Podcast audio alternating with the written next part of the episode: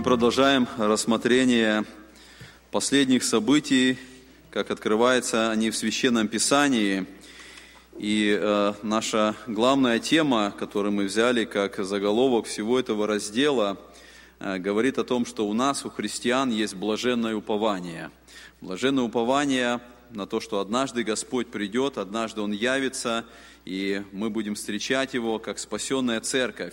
И несмотря на то, что у нас часто возникают трудности в современной жизни сегодня, самые разные трудности, в том числе и трудности, которые связаны с кризисом, может быть, экономическим, и мы видим, что бывает, что экономика идет вверх, потом падает. Но когда мы смотрим на эти события, которых касаемся, мы видим, что даже тогда, когда будет лучшая экономика создана, и она тоже рухнет. И нам это показано, что Господь правит всем. В руках Божьих все вопросы, в том числе и экономики, в том числе и всех империй, которые возникают или падают.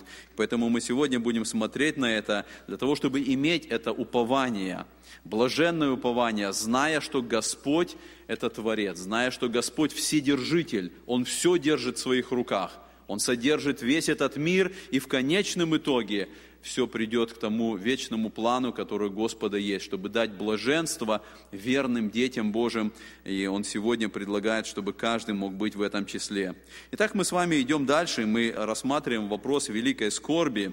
Мы рассматриваем вопрос великой скорби, как Христос сказал в Евангелии Матфея, двадцать четвёртая глава, в двадцать первом стихе сказано, что тогда будет великая скорбь, которой не было от начала мира до ныне и не будет.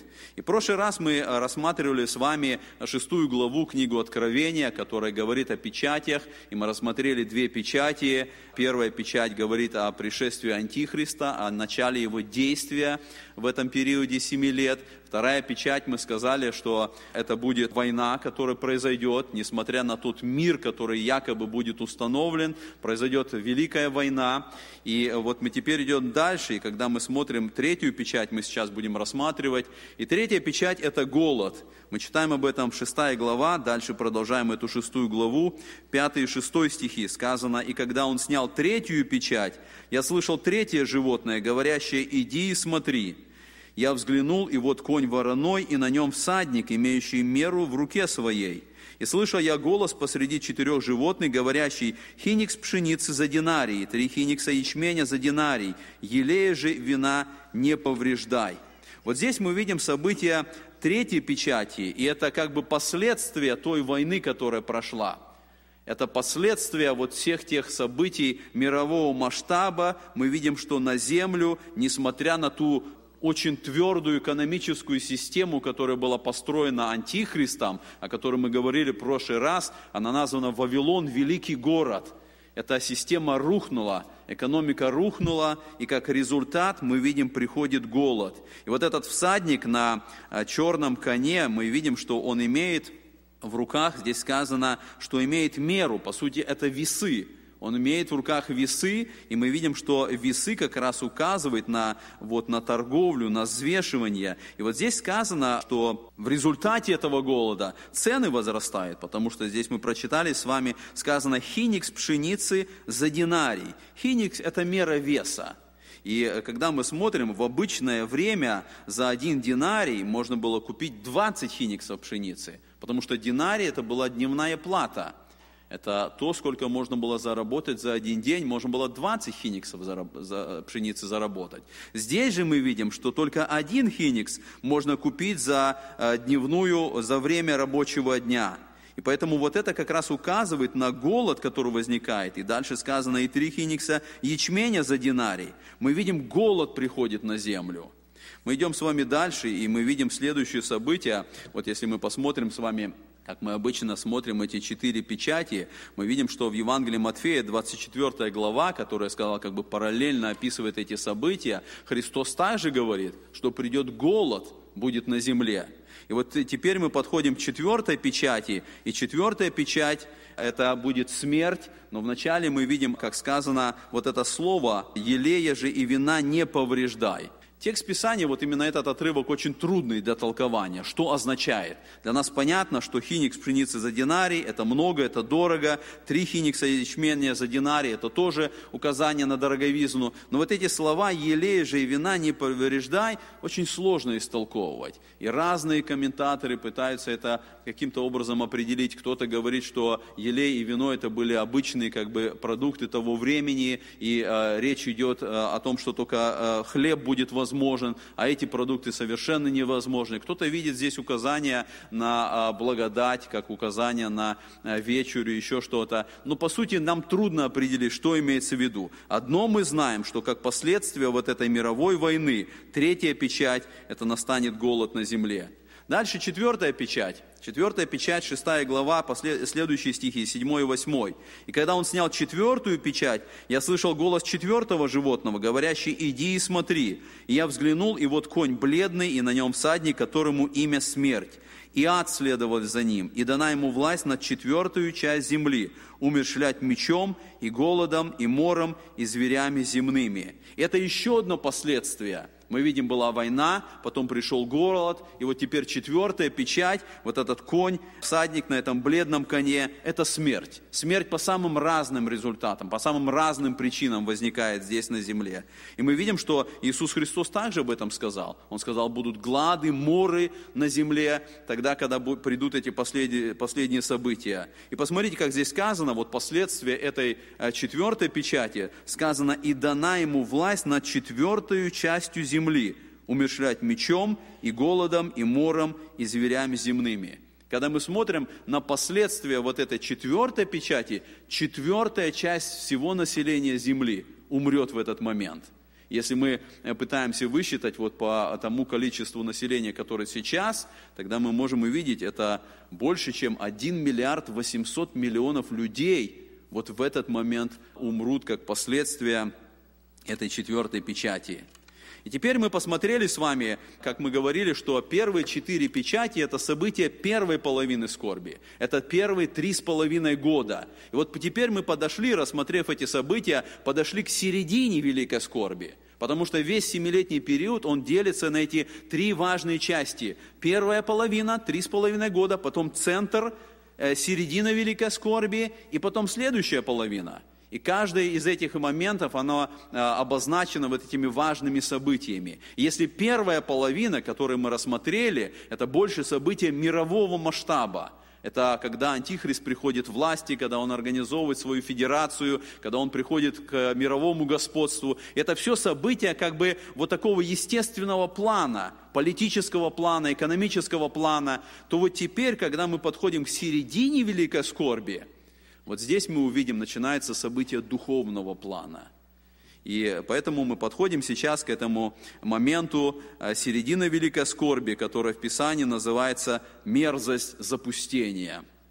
Давайте посмотрим на те события, которые произойдут в самой середине великой скорби. Первое, что мы находим, произойдет в этот момент, это низвержение сатаны с неба. Посмотрите, об этом сказано в двенадцатой главе книги Откровения. Сказано, «И низвержен был великий дракон, древний змей, называемый сатан... дьяволом и сатаною, обольщающий всю вселенную, низвержен на землю, и ангелы его низвержены с ним». двенадцатая глава книги Откровения, она как бы начинается с описания вообще мирового события всей истории. Потому что если мы смотрим на эту двенадцатую главу, мы видим, начало этой главы описывает самые начальные события грехопадения сатаны. Потому что двенадцатая глава начинается с описания э, знамения, которое является на небе. Это жена, которая облачена в солнце, под ногами ее луна, на голове ее венец из двенадцати звезд. Сказано, она имела во чреве и кричала от боли и мук рождения. Это первое знамение, которое увидел вот в этом моменте Иоанн. И когда мы вникаем вот в описание этого образа, тогда мы можем вспомнить даже тот сон, который был дан Иосифу. Это Иосиф видел отца своего и мать свою, которые соответствуют этому образу. Поэтому вот эта жена, которая сказана в двенадцатой главе книги Откровения, это указание на израильский народ. Иоанн видит образно израильский народ, который на протяжении всей своей истории ожидал самого главного события, которое должно произойти. Это пришествие Мессии. И вот здесь вот этот образ сказан, что это жена, которая имела во чреве, и она ожидала этого момента рождения. Это первый образ. Второй образ, который мы находим с третьего стиха, сказано: «И другое знамение явилось на небе. Вот большой красный дракон с семью головами и десятью рогами, и на голове его семь диадим. Хвост его увлек с неба третью часть звезд и поверг их на землю». И опять же, вот это описание мы видим с древности, еще с того момента э, до, до творения даже земли, когда сатана стал сатаною, когда этот ангел осеняющий, он возгордился и пал, и сказано, что увлек хвост его третью часть звезд за собою. И вот дальше, когда Иоанну было показано, как бы вот такое, такие картины прошлого, мы читаем это в двенадцатой главе, сказано, что дракон сей стал перед женой, которая надлежала родить, дабы, когда она родит, пожрать ее младенца. И это опять история израильского народа, потому что с самого начала, когда Богом было дано обетование пришествия Мессии, сатана стремился поразить, поразить народ израильский самыми разными способами. Мы читаем книгу «Бытие», события даже вот Моисея, когда фараон стремли, стремится убить младенцев. Это все было на протяжении всей этой библейской истории, и даже сегодня это все стремление сатаны поразить этот народ. И вот дальше мы читаем, это двенадцатая глава, сказано: «И родила она младенца мужеского пола, которому надлежит пасти все народы жезлом железным, и восхищено было дитя ее к Богу, к престолу его». И это уже событие воплощения. Иисус Христос пришел, Он был рожден как Мессия. Вот здесь описано, что когда Он совершил свое служение, восхищен был к престолу Божию, для того, чтобы уже быть судьей, для того, чтобы вот эти события, которые мы читаем, они могли свершиться. А дальше, посмотрите, это дальше, я читаю двенадцатая глава, шестого стиха сказано: «А жена убежала в пустыню, где приготовлено было для нее место от Бога, чтобы питали ее там тысячу двести шестьдесят дней. И произошла на небе война, Михаил и Архангел его воевали против дракона, и дракон и ангелы его воевали против них, но не устояли, и не нашлось уже для них места на небе, и низвержен был великий дракон, древний змей, называемый дьяволом и сатаною, обольщающий всю вселенную, низвержен на землю, и ангелы его низвержены с ним». То есть, когда мы смотрим вот на все это последовательность событий двенадцатой главы, мы видим, что когда события подходят к великой скорби, вот здесь вот на небе происходит война, и сатана низвержен на, неб, на, на землю.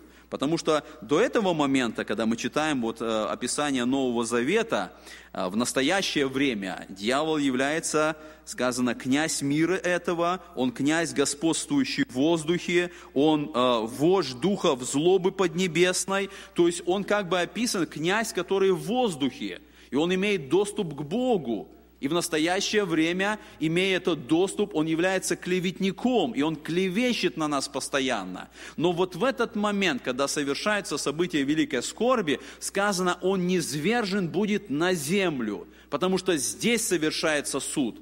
Здесь будет вот эта мерзость запустения. Здесь убираются эти барьеры, которые были до этого момента, и сатана начинает действовать здесь, на земле.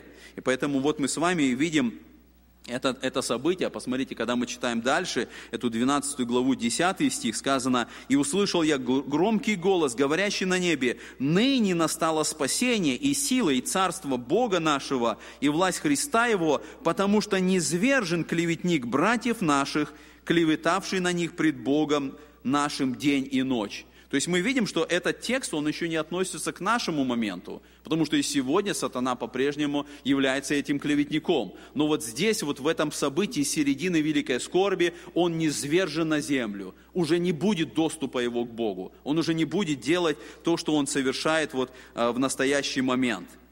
И когда мы смотрим на следующее событие середины великой скорби, сатана низвержен на землю, антихрист начинает особые действия. Мы с вами говорили, до этого момента, в первой половине великой скорби, он заключает завет с народом израильским.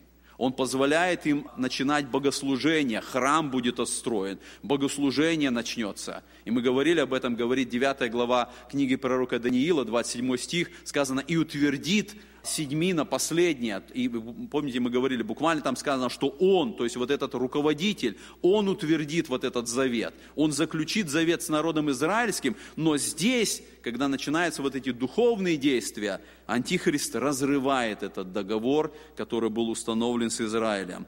И вот девятая глава двадцать седьмой стих так говорит: «И утвердит завет для многих одна седьмина, а в половине седьмины прекратится жертва и приношение, и на крыле святилища будет мерзость запустения, и окончательно предопределенная гибель постигнет опустошителя». Посмотрите, это то событие, о котором мы сейчас говорим, середина великой скорби. И здесь так и сказано: а в половине седьмины, то есть когда пройдет первые три с половиной года, в половине седьмины прекратится жертва и приношение.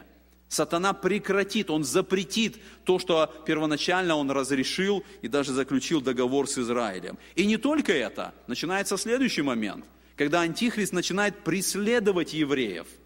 До этого он всячески помогал, чтобы они могли вернуться в Израиль, чтобы было там богослужение. Теперь он начинает преследовать, и мы читаем об этом вот в этой же двенадцатой главе книги Откровения, сказано: «Когда же дракон увидел, что низвержен на землю, начал преследовать жену, которая родила младенца мужеского пола». Он начинает преслед... Начинается преследование евреев, убийство, смерть начинается для народа израильского. И вот за этот момент, о котором мы сказали, Антихрист прекращает жертвы и богослужения в храме. Об этом мы читаем в восьмой главе книги Даниила, восьмая глава с одиннадцатого стиха, так написано: «И даже вознесся на вождя», речь идет об Антихристе, вот об этом царе, который придет, «и даже вознесся на вождя воинства сего, и отнята была у него ежедневная жертва, и поругано было место святыни его, и воинство предано вместе с ежедневную жертвою за нечестие, и он, подвергая истину, повергая истину на землю, действовал и успевал. И услышал я одного святого, говорящего, и сказал этот святой кому-то вопрошавшему: насколько времени простирается это видение о ежедневной жертве и об опустошительном нечестии, когда святыня и воинство будут попираемы? И сказал мне: на две тысячи триста вечеров и утр, и тогда святилище очистится». Мы видим вот это событие, остановлено действие служения в храме. И причем дана очень конкретная дата, когда задан вопрос вот этим святым, на сколько времени, сказано на две тысячи триста вечеров и утр.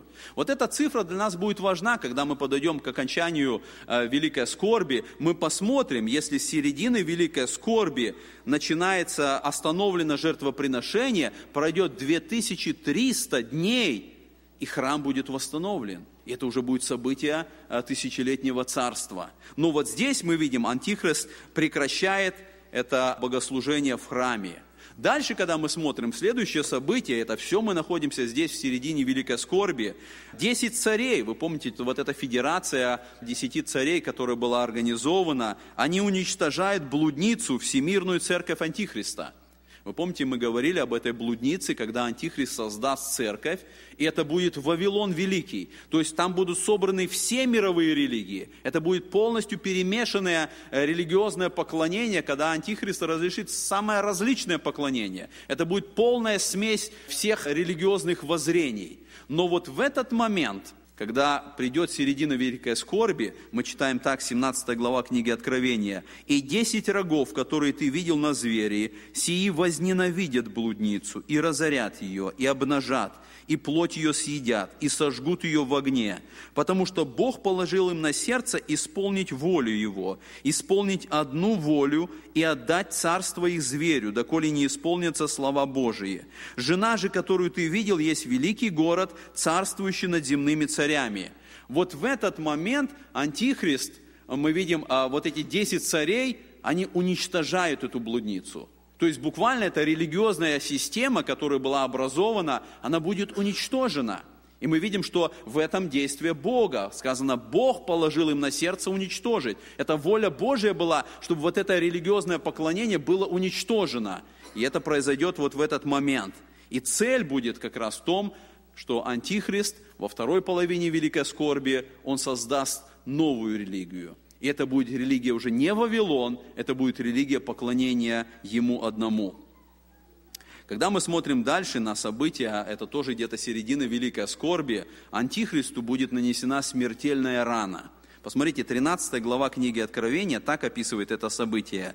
«И видел я, что одна из голов его как бы смертельно была ранена, но эта смертельная рана исцелела, и дивилась вся земля, следя за зверем, и поклонилась дракону, который дал власть зверю, и поклонились зверю, говоря, кто подобен зверю сему, и кто может сразиться с ним». Я говорил, что вторая половина Великой Скорби – это будет событие, которое будет отличаться от первой в духовном значении. Антихристу будет нанесена смертельная рана. И то, что Писание говорит «смертельная», мы как бы так и понимать должны – смертельная рана. Но сказано, эта смертельная рана исцелела. Помните, мы говорили, что сатана во всем стремится копировать Бога. Антихрист во всем стремится копировать Иисуса Христа. Если Христос пришел на землю, Он умер и воскрес, то Антихрист будет стараться скопировать это действие. И поэтому сказано, смертельная рана нанесена, и она исцелела. Мы можем так понимать, что чудо воскресения – это было величайшее чудо во всем мире, воскресение Иисуса Христа. И эта власть давать жизнь дана только Богу.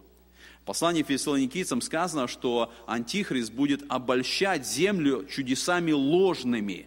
Поэтому вот это событие, мы не можем утверждать, что это будет буквально его смерть и буквальное воскресение, как это было у Иисуса Христа. Только Бог имеет силу воскрешать, только Бог является Творцом, который может давать жизнь. Сатана может, как мы говорили в прошлый раз, он может творить чудеса, когда он может изменять или не повиноваться законам, которые созданы, законам гравитации или еще каким-то, как ангелы, как духи. Но он не обладает силой давать жизнь мертвой материи. И в этой ситуации он будет подражать как бы смерти Христа и как бы воскресению Христа. Но когда это произойдет, результат, который мы увидели – Он будет охватывать всю землю.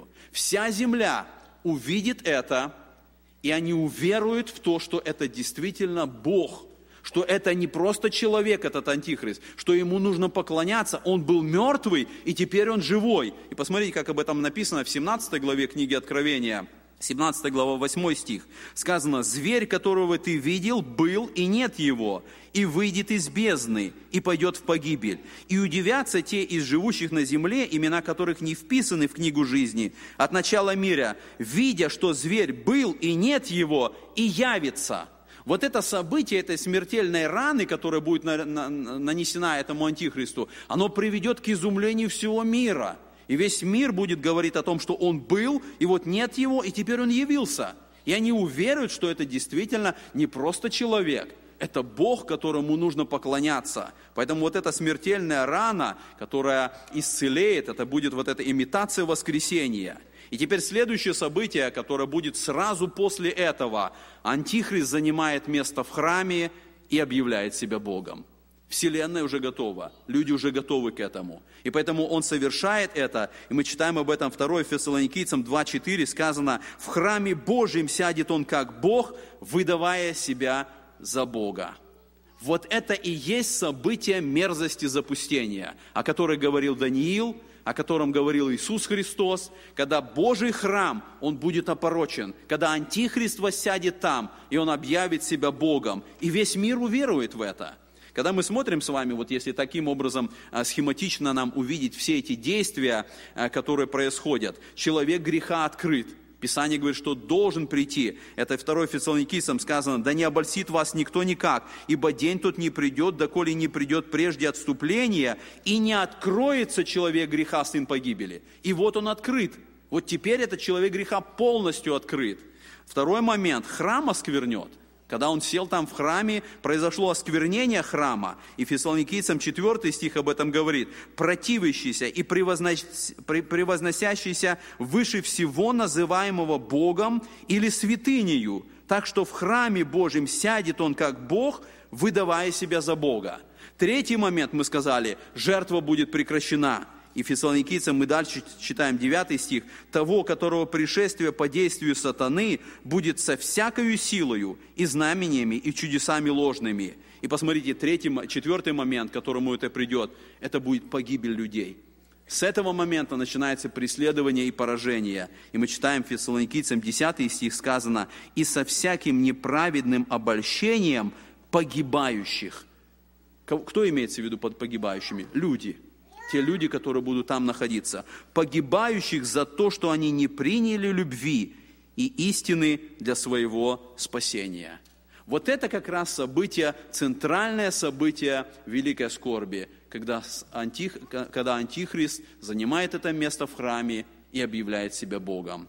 Братья и сестры, рассматривая это событие, мы коснулись сегодня середины Великой Скорби, которая названа мерзость запустения. В другом переводе вот слово «запустение», его можно переводить как «мерзость распространяющаяся». Это действие Антихриста в Великой Скорби. Но для нас, когда мы смотрим на эти события, для нас есть упование. И вот этот текст Писания, который последний я прочитал, что погибать будут те, которые не приняли любви истины для своего спасения. Мы сегодня приняли это. Мы имеем истину. Мы приняли любовь Божию для спасения нашего. И поэтому, когда мы читаем вот эти слова, читаем эти события Откровения, мы должны быть благодарны Богу за то, что мы знаем истину сегодня, то, что мы знаем, что такое любовь Божия. И мы знаем, что Господь, Он справедливый судья. И однажды это нечестие, однажды это мерзость, оно будет наказано. Господь совершит суд, как праведный судья. Так мы с вами подошли вот к середине Великой Скорби, и рассматривать теперь будем некоторые события середины, и дальше пойдем рассмотрение остальных печатей. Следующее событие, вот, о котором мы будем говорить, это Антихрист создает религию поклонения себе. И мы уже сказали об этом, о том, что вначале Антихрист создает религию, которая называется «Вавилон», когда он позволяет абсолютно все поклонения, которые возможны, это будет смешанная религия в первой половине Великой Скорби. Но потом мы сказали, что Антихрист останавливает, или как образно сказано, что эта блудница, она будет уничтожена, и Антихрист создает религию поклонения самому себе. И мы читаем, что вот это событие, оно будет связано с появлением еще одной личности, личности, которая называется лжепророк. И когда появится эта третья личность, в этом как раз и будет открыта сущность сатаны, который, как мы говорили, копирует Бога Троицу. Давайте прочитаем этот текст, тринадцатая глава книги Откровения, с одиннадцатого стиха написано: «И увидел я другого зверя, выходящего из земли. Он имеет два рога, подобные агнчим, и говорил, как дракон. Он действует пред ним со всею властью первого зверя и заставляет всю землю и живущих на ней поклоняться первому зверю, у которого смертельная рана исцелела». Вот здесь мы видим появление лжепророка, и даже сам образ, посмотрите, если появление первого зверя, выходящего из моря, о котором мы сказали, это образ Антихриста, это вот какой-то страшный такой образ, непонятный, то образ лжепророка, сказано, что он имеет два рога, подобные агнчим. То есть он как бы как агнец, вот так вот по образу, который здесь представлен. Но другая сторона здесь, сказано, и говорил как дракон. То есть внешне как бы он представляет собой агнца, а образ агнца еще в Ветхом Завете мы знаем, он связан с жертвоприношением, он связан со священством. И вот эта вторая личность, которая появляется здесь и будет как раз иметь своей обязанностью духовную сторону. Это и будет создание новой лжецеркви, о которой мы сказали, церкви поклонения Антихристу. И основной задачей лжепророка, здесь написано, мы с вами прочитали, он действует со всей властью первого зверя, то есть со всей властью Антихриста, и основное его действие заставляет всю землю и живущих на ней поклониться первому зверю. Мы говорили о том, что вот как бы центральным таким моментом, когда Антихрист объявит себя Богом, будет событие, когда ему будет нанесена эта смертельная рана, и он как бы исцелеет, эта рана как бы исцелеет, и он как бы воскреснет, и весь мир изумится. И весь мир признает в этом, что это Бог. И мы видим, что здесь это также отмечено. Лжепророк именно это будет использовать. Он будет заставлять всю землю поклоняться Антихристу, у которого исцелела смертельная рана. И вот здесь я хочу, чтобы мы еще раз посмотрели на это антиподобие. Помните, мы сравнивали Антихриста с Иисусом Христом, потому что копирует. Он всегда копирует. И Если Антихрист копирует действия Христа вот в этом антиподобии, то мы видим, что лжепророк, он копирует действия Духа Святого.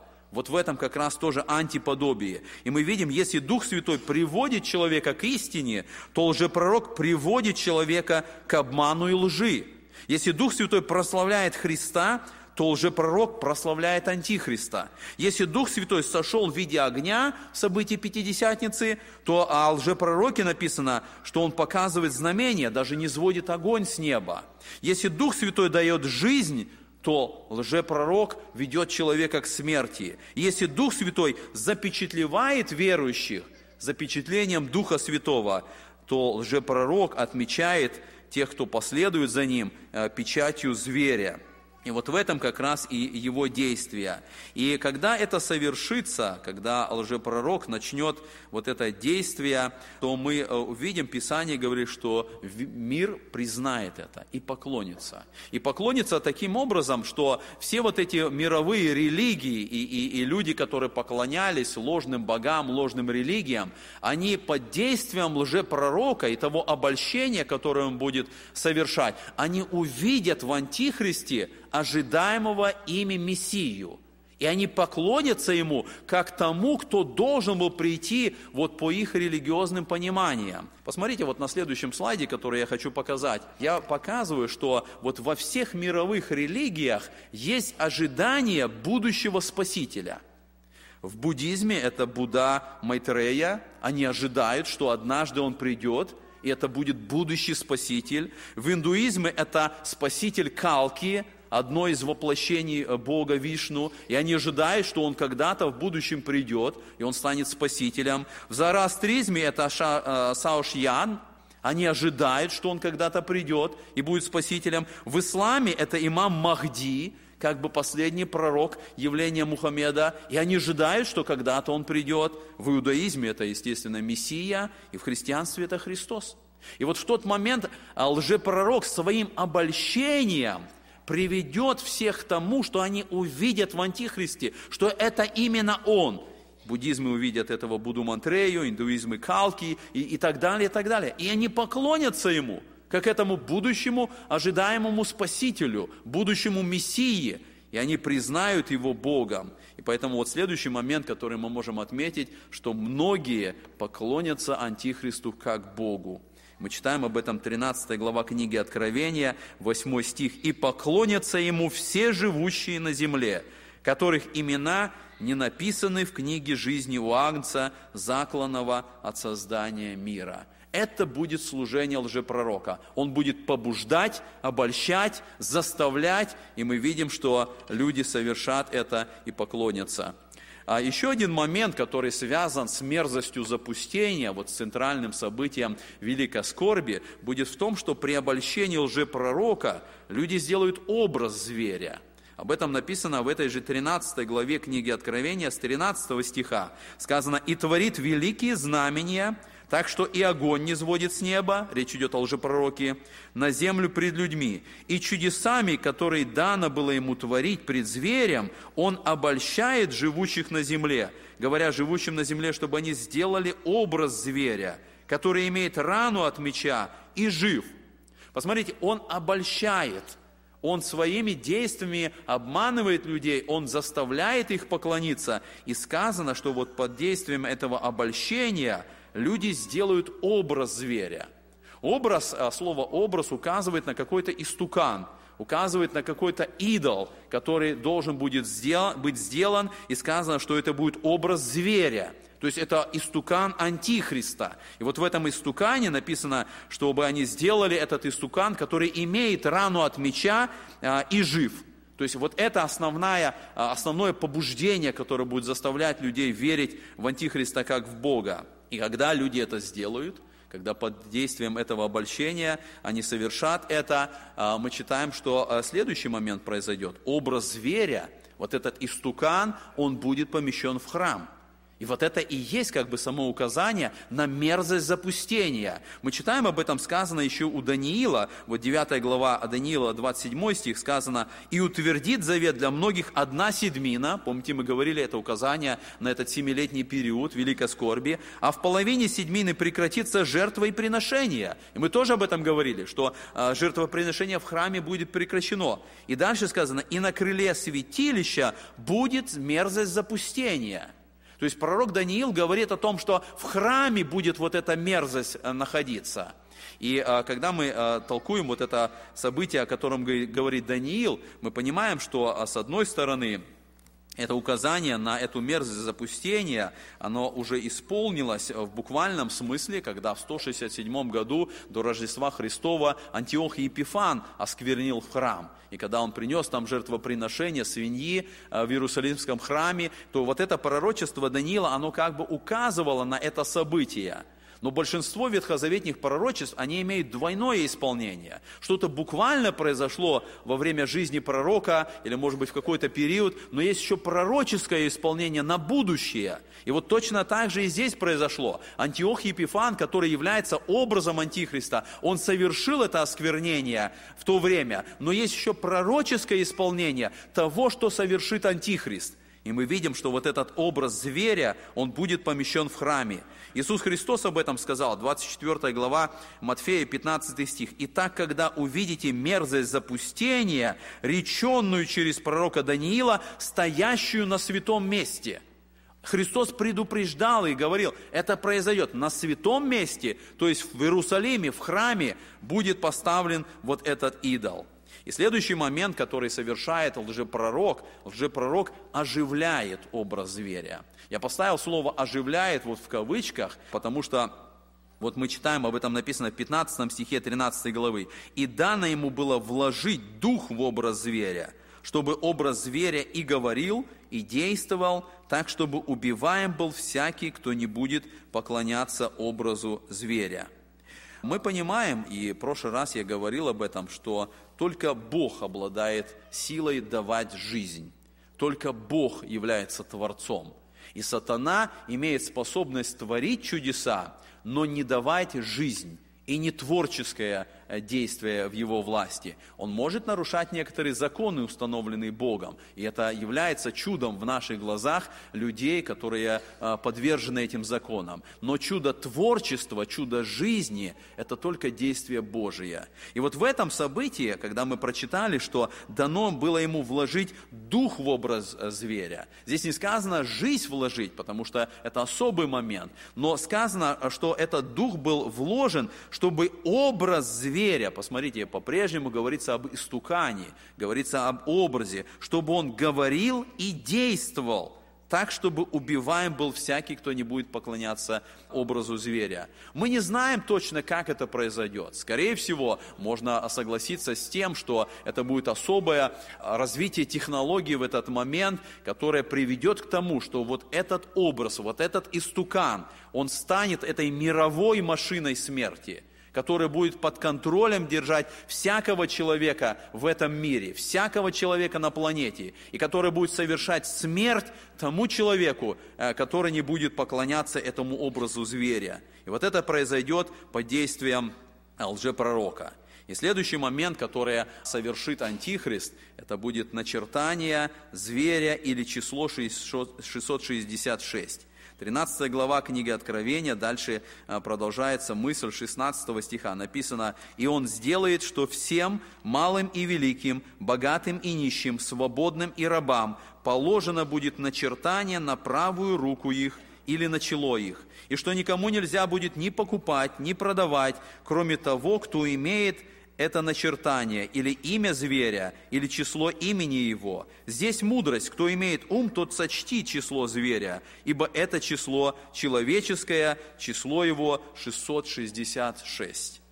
Мы видим, что вот следующее действие лжепророка будет в том, что он начнет вводить вот это начертание зверя. И сказано, что это произойдет, и это будет положено всем, рабам или свободным. Сказано о том, что это начертание будет на правой руке или на челе. Огромное количество было написано вот за всю историю христианства с того времени, когда Иоанн записал это откровение. Разные толкования были написаны в отношении того, что это за начертание, как это будет происходить. И большинство толкований было связано с тем, что в еврейском языке, как и в греческом языке, так и в латыни цифры являются буквами. И поэтому вот само число шестьсот шестьдесят шесть пытались истолковать как какое-то составление из букв.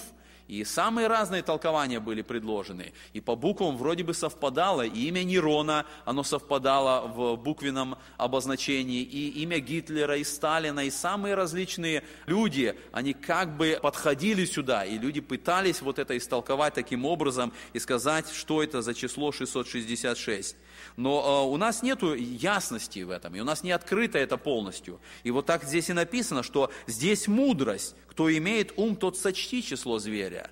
То есть мы можем сказать, что вот именно в тот момент, когда это будет происходить событие, будет дана эта мудрость, чтобы понять, чтобы понять вот смысл этого числа. Мы можем здесь сказать, вот даже рассуждая сегодня о том, что происходит вокруг, и пытаясь понять, сегодня ли это время, и приходит ли уже это начертание. И мы знаем, что много было различных моментов, которые были как бы связаны с начертанием. Говорили о том, что когда начинали появляться кредитные карточки, это как-то связано с начертанием. Какой-то идентификационный номер, который приписывался человеку, это как-то связано с начертанием. Потом, когда, вот, знаете, появился вот этот штрих-код на, на продуктах, это как-то связано с начертанием. Сегодня все больше, когда речь идет о чипах, которые пытаются вводить и говорятся о том, что это, возможно, начертание. Но вот здесь вот, когда мы рассуждаем, я сказал, что поскольку у нас нету полного откровения, и это откровение, возможно, Господь даст в будущем, но несколько моментов мы можем отметить в отношении этого вопроса. Первое, мы можем сказать внешнее значение. Каково внешнее значение будет начертание? И мы прочитали, вот в этом тексте написано, что тот, кто не принимает начертание, он будет полностью исключен из всех форм экономической жизни. Сказано, невозможно будет ему ни покупать, ни продавать. То есть Антихрист создаст особую систему экономики, которая будет контролировать всю рыночную экономику и всю, всю рыночную жизнь. И вот этот истукан, он тоже будет связан с этой экономикой. И человек, который не примет это начертание, он не способен будет каким-то образом существовать в этой жизни. И с другой стороны, мы Мы можем увидеть здесь, что мы не можем согласиться с тем, что само начертание – это какая-то чековая книжка или это кредитная карточка. Почему? Потому что внешнее значение начертания – это опознавательный знак Антихриста. И так здесь в этом тексте сказано. Кто имеет ум, тот сочти число зверя, число его шестьсот шестьдесят шесть. То есть само начертание, оно не будет связано с самим человеком. Это не будет опознавательный какой-то номер самого человека или закодированные данные человека самого. Его фамилия, его имя, его данные, место и дата рождения. Писание не говорит об этом. Писание говорит о том, что это начертание не имеет вот ничего общего с какими-то индивидуальными кодами. Но это указание, что это э, клеймо Антихриста самого, которое указывает на него, а не на человека.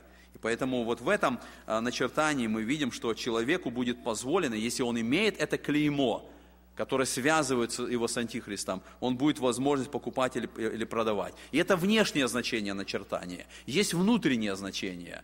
Внутреннее значение в том, как я сказал, что это клеймо, которое будет связывать навечно человека, который примет самим Антихристом, судьбой Антихриста, с будущим Антихриста. И в этой, в этой ситуации мы понимаем, что лжепророк будет обольщать, но человек добровольно пойдет на признание Антихриста Богом. И когда человек признает Антихриста Богом, когда он поклонится Ему, вот тогда, как бы подтверждая это поклонение, он будет принимать это начертание.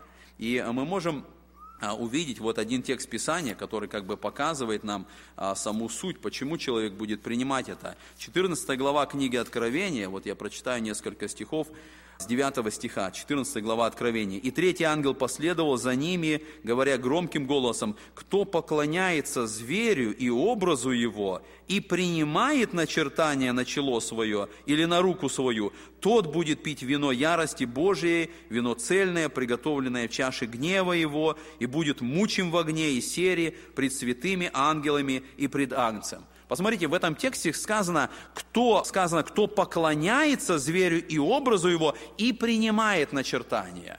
То есть принятие начертания, оно не связано в том, что человек не знал, он не, не понимал, он, может быть, где-то дал руку и, и думая о том, что это какое-то действие социальной системы или еще что-то. Суть будет не в самом принятии, суть будет в поклонении. Кто поклоняется Антихристу и принимает начертания в подтверждении того, что он признает Антихриста Богом. И мы видим, что в этом тексте сказано, что тот, кто совершит это однажды, уже не будет возможности какого-то обратного. обратного действия. Если он уже совершил это, Писание говорит, что тот будет пить вино ярости Божией и будет мучим в огне и сере. Поэтому вот в этом как раз внутреннее содержание или внутреннее значение этого начертания. Человек добровольно напрямую связывает свою жизнь и судьбу с Антихристом. Он как бы добровольно говорит: «Я признаю, что это Бог». Я добровольно согласен, все, что будет с ним, я согласен, чтобы было со мной. И вот в этом как раз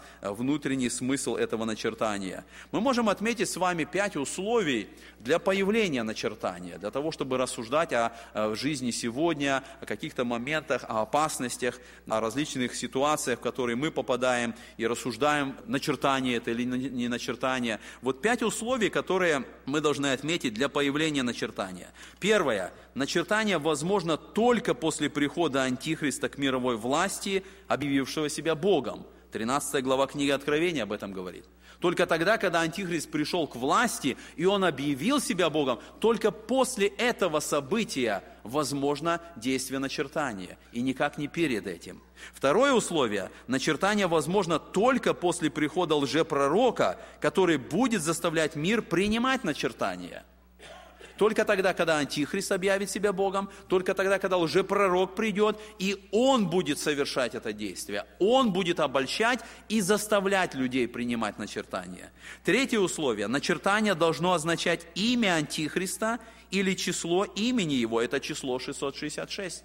То есть мы не должны смущаться, когда где-то что-то, вот, и, и мы не знаем, и, и рассуждаем. Это должно быть напрямую связано а, с указанием на имя Антихриста. Четвертое условие. Принимают начертание те, кто поклоняются зверю и образу его. Это то, что текст, который мы прочитали, Откровение четырнадцать девять. Именно те, кто поклонятся ему, они принимают начертание. И пятое условие. Отказавшиеся принять начертание немедленно будут исключены из всей экономической жизни и основ существования. За отказ от начертания они будут обезглавлены. И мы читаем вот об этом в этой тринадцатой главе. Мы прочитали текст Писания, который говорит, что они не смогут покупать или продавать. И вот двадцатая глава книги Откровения, четвёртый стих, он показывает будущее тех людей, которые откажутся принимать начертание. В четвёртом стихе сказано: «И увидел я престолы, и сидящих на них, которым дано было судить, и души обезглавленных за свидетельство Иисуса, и за Слово Божие, которые не поклонились зверю, не образу его, и не приняли начертания на чело свое и на руку свою. Они ожили и царствовали со Христом тысячу лет». То есть в этом тексте, в двадцатой главе, в четвёртом стихе, нам показано, что произойдет с теми людьми, которые не примут начертания. Они будут обезглавлены.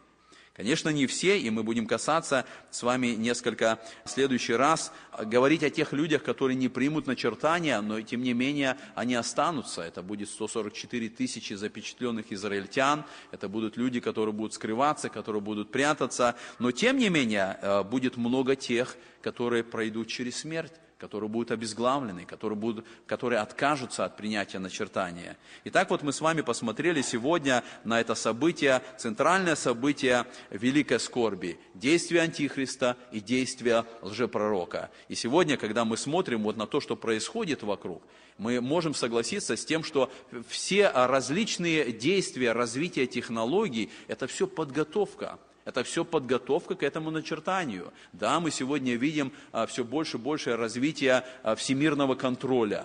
над человеком. Это подготовка. Да, мы сегодня видим развитие вот этой чипизации населения, и это все подготовка. Мы видим, что это все направлено к этому, потому что цивилизация, вот этот Вавилон, великий город, о котором мы говорили, в конечном счете это будет экономика Антихриста. И он все направляет для того, чтобы уже сегодня готовить мир к этому, для того, чтобы мир мог поклониться и принять это начертание. Но только вот тогда, когда он придет к власти, он начнет это делать. И дай Господь, чтобы мы понимали это и сознавали, что мы дети Божьи. И Господь дает нам свою защиту, свою охрану, и Он дает нам понимание Священного Писания и будущих событий. Аминь. Помолимся Господу. Эту проповедь вы можете найти на сайте Церкви Спасения salvation baptist church точка ком.